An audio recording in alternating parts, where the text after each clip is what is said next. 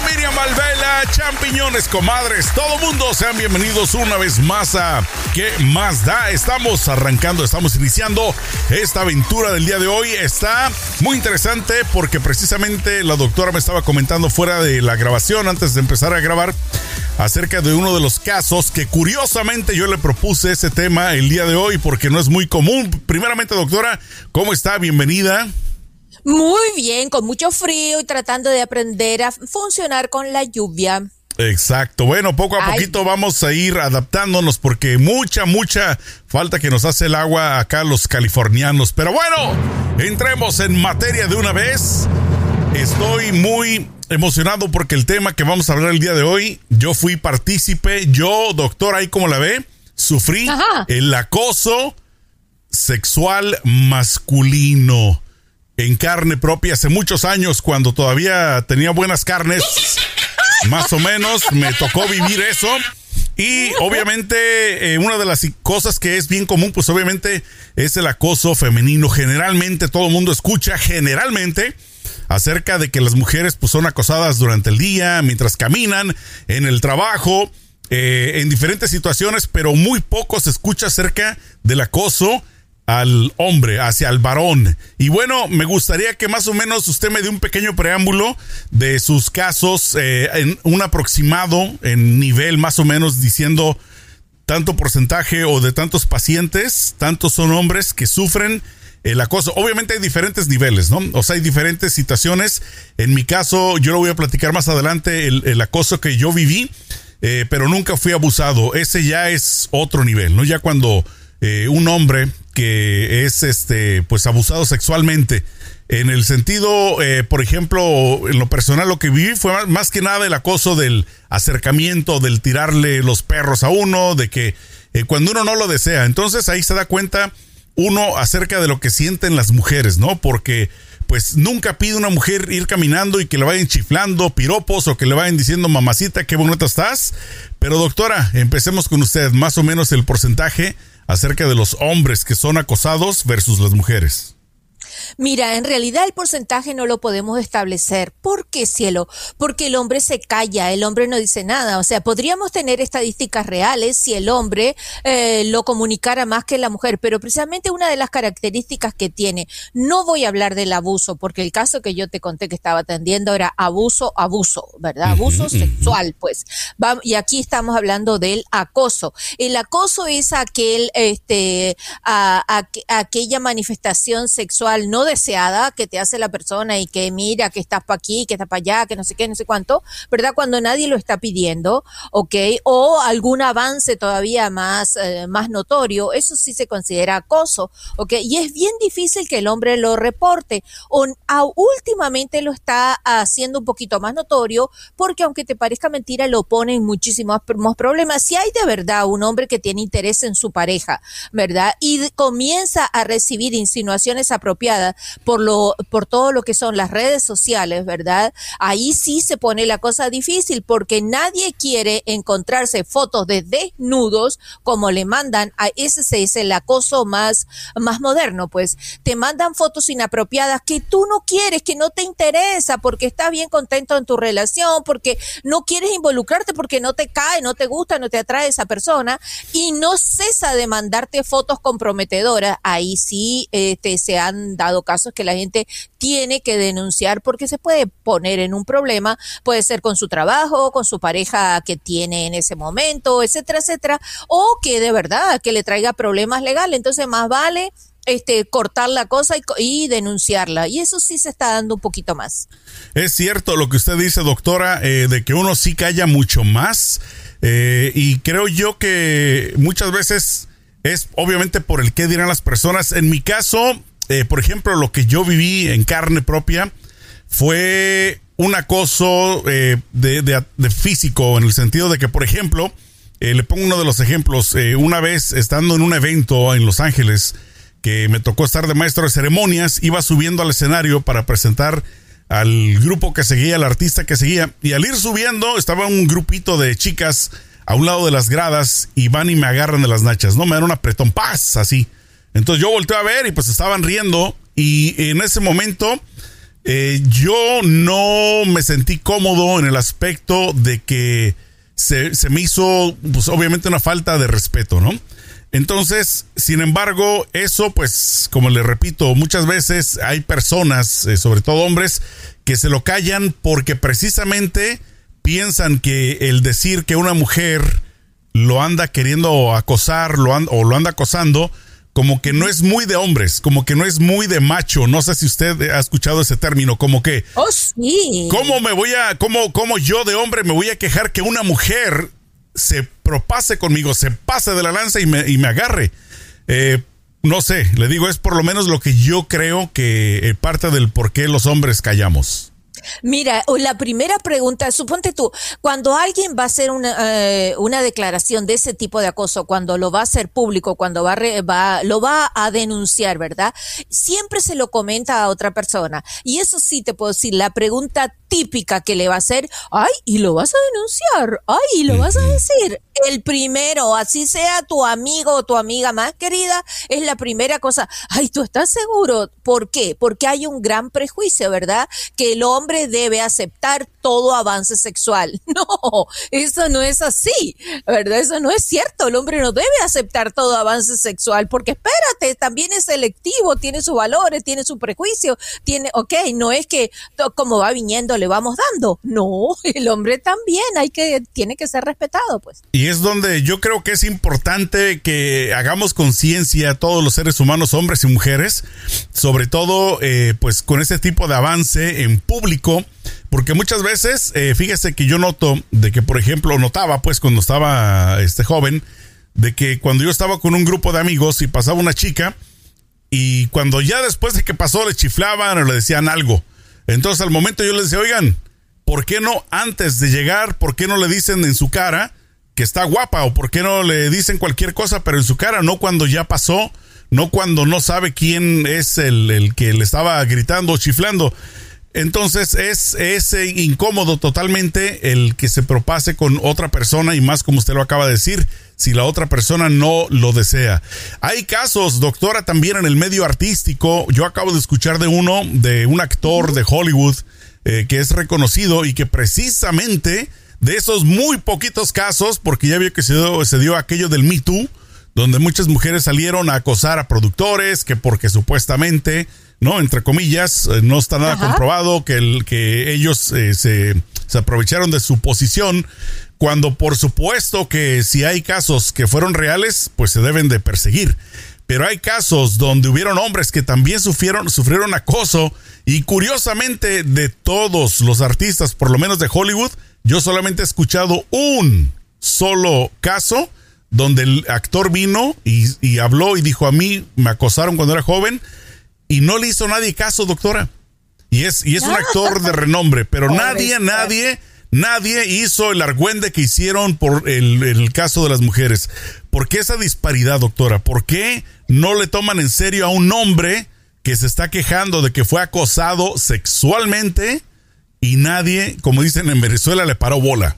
¿Por qué? Exactamente, porque mira, porque forma parte del mismo paquete. El hombre no, el hombre tiene que ser machista hasta cuando está siendo abusado. Es decir, no se tiene que quejar, tiene que aguantar, no, y eso es un prejuicio, es un prejuicio total, forma parte de nuestra cultura de la hipocresía y de la mentira, donde se, donde no se respeta, donde no existe la igualdad, ¿verdad? La igualdad a ser respetado tanto es para un género como para el otro. Se trata de respeto al ser humano, no respeto al género. O sea, eh, dividimos el respeto por género y eso forma parte de los prejuicios que tenemos, ¿verdad?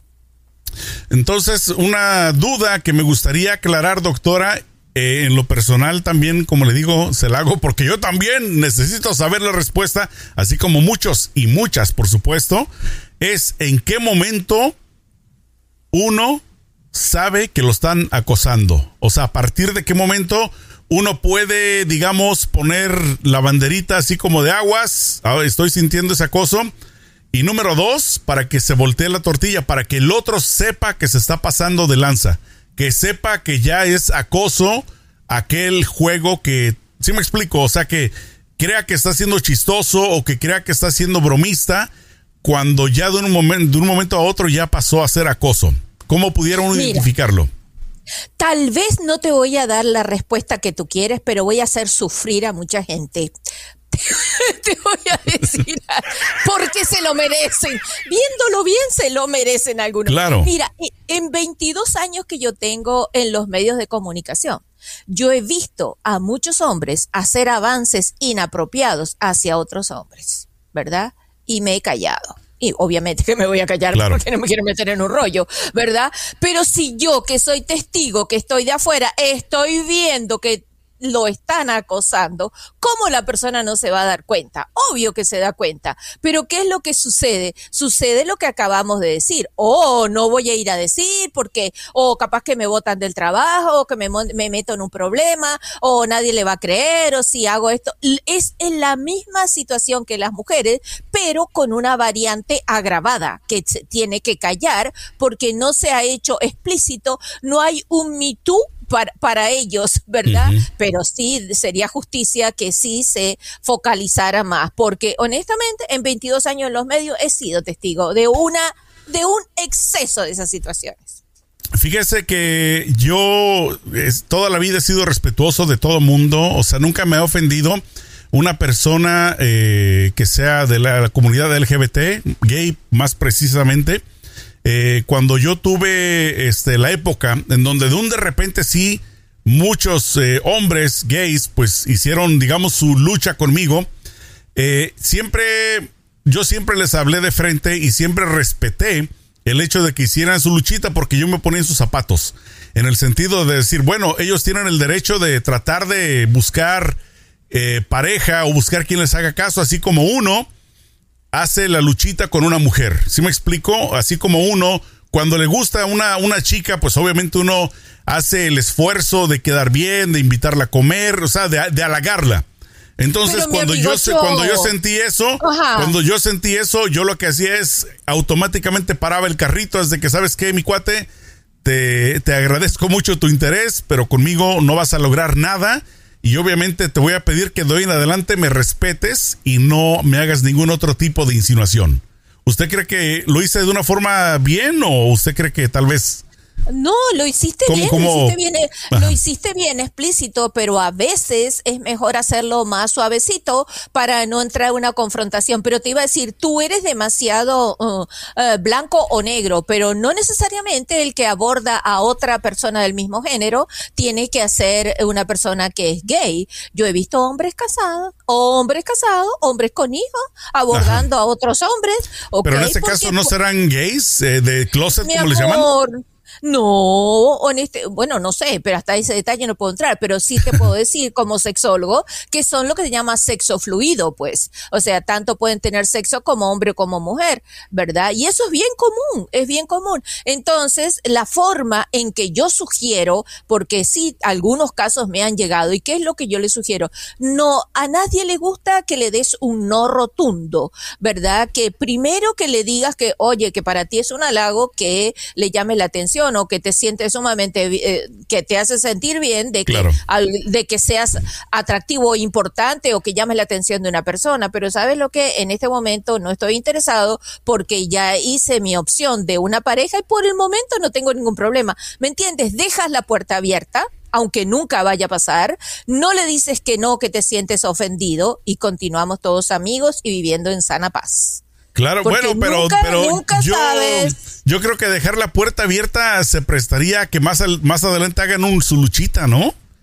Pero bueno, ¿qué le vamos a hacer? Porque fíjate tú, yo no, es mi opinión, si tú lo haces tan radical, ¿verdad? ¿Qué necesidad tienes tú de ponerte en confrontación con una persona? Porque no sabemos cómo va a reaccionar esa persona, ¿verdad? Y, y si empieza al revés, si empieza a a zarrucharte las patas, pues, por otro lado. sí, bueno, fíjese, yo, yo lo hice ver obviamente muy radical, pero era pues, respetuoso, respetuosamente. Si me explico, o sea, en el sentido, mi punto final es que llegaba a ese punto, ¿no? De que, ¿sabes qué? Pues obviamente eh, agradezco tu interés, pero pues yo no o sea, ni siquiera los sueños nunca va a llegar a ocurrir una situación así, pero de una forma, pues, diplomática, en el sentido de que después de esa situación seguimos siendo cuates, me explico, pero ya que sepas que a partir de ese momento, eh, si hay algún tipo de atracción sexual donde crees que vas a lograr algo, pues ahí es donde yo creo que es importante, por lo menos hablo por mí, ser claros y cerrar la puerta si uno no tiene intención. Ahora, debe de haber personas eh, que tal vez tengan la duda y diga, ¿sabes qué? Pues a lo mejor me gusta, a lo mejor quiero que me sople las detrás de las orejas, no sé, ¿no? Que me sople la nuca, como dicen, y tal vez sí eh, dejo esa posibilidad abierta, pero creo que es por lo menos de mi parte, lo digo, es importante, eh, digamos, tanto respetar como darse a respetar en ese sentido. De que si una persona le dice a uno, ¿sabes qué? Una mujer, un ejemplo, o un hombre, obviamente, si, si la persona no hace su luchita y la persona como que se cierra totalmente, como que no, es, no eres de mi agrado, pues, ¿qué haces ahí, mi cuate? ¿No? Ya no, ya mejor búscale por otro lado creo yo. Seguro. Lo que pasa es que eso depende de cómo cada quien se siente cómodo con sus soluciones. Esa solución te funcionó, es ok, ¿verdad? Pero yo pienso en otras que otras veces no ha funcionado. Entonces, más vale prevenir que lamentar. Tal vez es por mi trabajo que he tenido, que, que estoy expuesta a otro tipo de situaciones donde de repente es mejor, mira, alejarse del conflicto. Cuando ves la manada de toros venir enfrente, no te le pares, sino, uh, dale por otro lado. Poco a Pero poco, bueno, si te funcionó, exacto, si te funcionó, perfecto, qué bueno. bueno. Así es de que, bueno, por lo menos eh, ese consejo es propio, es mío, de que una vez más, eh, yo creo que hay que saber leer señales eh, cuando una persona, uno tiene interés en una persona y si la persona, pues definitivamente se cierra ante ti, pues no le insistas porque ahí es donde empieza el acoso, donde empieza el ándale y vamos, y hay que hacerlo, y eso, entonces ya ahí pasamos a otro nivel. Bueno, doctora, como siempre lo prometimos ya en los últimos eh, programas, vamos a tomar algunas llamadas de personas que han dejado su mensaje acerca de las dudas que tienen el número de teléfono donde puedes llamar es el 818-724-4885.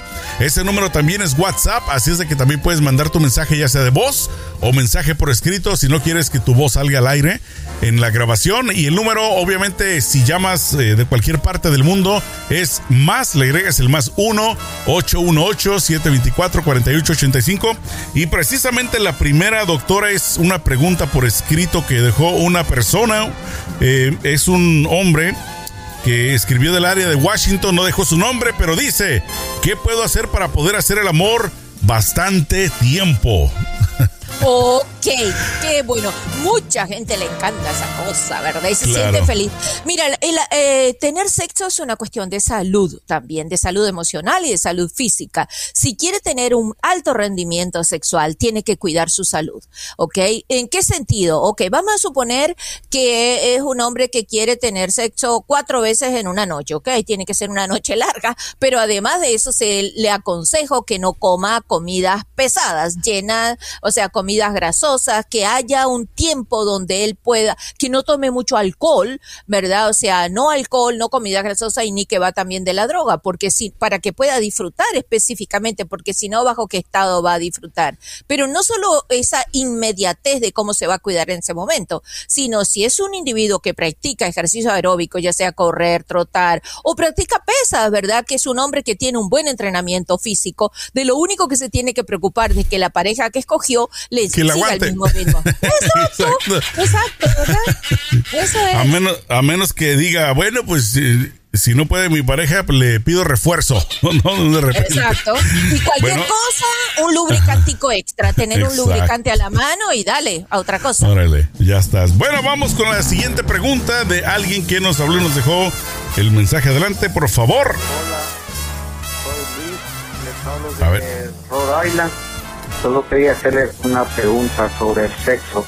Dicen que es peligroso cuando la persona se tarda demasiado tiempo haciendo sexo por el, el, pene, se esfuerza mucho y puede tener problemas. ¿Qué tan peligroso es tardarse uno haciendo el amor dos o tres horas? Porque en mi caso he llegado a tardarme hasta cuatro horas con mi pareja. ¿Y qué tan pueda ser peligroso también que mi pareja tenga dos o tres orgasmos a una sola vez. Gracias. Ok. A ver qué respuesta le tiene a este individuo. Me suena a Isla de la Fantasía, pero con total respeto. Habló para presumir. Bueno, y, y, en, el, en el dado caso que de veras sea cierto lo que dice, doctora. No, ya va, ya va, ya va, ya va. No, imposible. ok, espérate. Cuando él dice cuatro horas, ¿a qué se refiere? ¿Cuatro horas bombeando adentro de una vagina? No. ¿Por qué? Porque le va a producir un, una gran este, inflamación, porque el tejido de la vagina no está no, no está preparado, la palabra correcta, para recibir un frotamiento durante cuatro horas, ¿verdad? Y si él tiene un, si él puede estar en una etapa de fuelle, vamos, cuatro horas no, que se deje esa tontería. Vamos a suponer, vamos a suponer una hora, ¿verdad? Es un individuo que tiene problemas. Y aún así es bastante, ¿no? Una hora es muchísimo, ¿no? Pero déjame decirte que tiene problemas en lograr eh, la eyaculación. Es probable que tenga lo que se llama aneyaculación o eyaculación retrógrada, que por eso el individuo le da, le da, le da, le da tratando de y no puede. ¿Por qué? Porque está eyaculando hacia atrás, ¿verdad? Que ahí sí debería ir a un médico, ¿verdad? O que definitivamente tiene un problema de, de falta de eyaculación serio y él cree que es una maravilla. Ahora dice, ok, si ella tiene dos o tres orgasmos, ¿y cuál es el problema? O sea, perfecto si tiene dos o tres orgasmos. Por eso yo creo creo que más bien que ahí hay algo que no, no se ajusta a la realidad. que no cuadra. Bueno, vamos con la siguiente y última pregunta.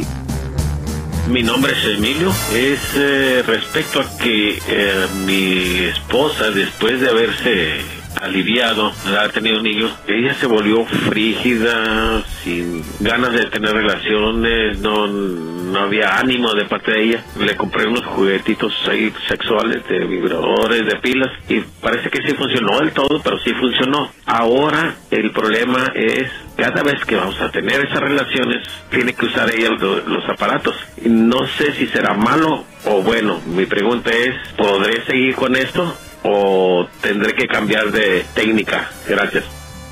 ¿Podrá seguir con eso? Ok, ahí hay varias, mira, cielo, ahí hay varias cosas involucradas, ¿verdad? Después de que una mujer tiene hijos, tiene ha tenido un parto, ya sea regular o cesárea, ¿verdad? Hay un tiempo en que le cuesta otra vez volver a retomar su actividad sexual, ¿verdad? Ok, ¿cómo es que le, cómo es que les cuesta este, cómo es, perdón? ¿Cómo es que le cuesta a ella concentrarse tal vez? Y por eso es de que ahora, no, ahora tal vez necesita el apoyo, el apoyo es por la, mira, es por el, desajuste, el desbalance hormonal que se produce, que otra vez el cuerpo tiene que comenzar a funcionar. Y fundamentalmente por una cosa socioemocional. Fíjense que ya, si eran dos, ya no son dos, ya son tres, ¿verdad? Y si eran tres, ok, una familia de cuatro. Hay que aprender a funcionar. Hay que saber que ahora es un espacio, una administración del tiempo diferente, un espacio diferente. Eso no se logra fácil. Y en lo que, y él dice una cosa, le compré un juguetico. ¿Qué quiere decir? Que lo que estaba faltando era estimulación de parte de él. ¿Por qué? Porque el juguete está haciendo la parte que él no hizo, estimular el clítoris de la mujer. Entonces yo pienso, una mujer recién parida que está con un trabajo tremendo de un nuevo bebé y un individuo que no la excita bien, obvio que va a disminuir el deseo sexual. El que está fallando es él. Así es de que, y también considerando, como usted dice, aparte de todas las hormonas que las trae revueltas, pues la hormonita que nació, que quiere comer cada dos horas, que quiere atención propia y personalizada, entonces, creo yo, no sé, dando mi opinión así, metiendo mi cuchara, pues primeramente la paciencia, creo yo es importante, ¿no? Ser paciente con ella y lo segundo, pues la comunicación, que yo para mí es importantísimo. Y pues ya partir a partir de ahí es lo que yo considero, doctora. Y bueno, pues entonces, si alguien así como estas personas quisiera hablar con usted directamente en privado sin que nadie escuche, ¿a qué número le van a llamar, doctora? Me pueden llamar al 310-855-3707, 310-855-3707 o encontrarme en mis redes sociales, Instagram, doctora Miriam Sexóloga o en Facebook, doctora Miriam. Perfecto, nos vemos la próxima semana con más de qué más da. Échenle mucho peligro. Hasta luego.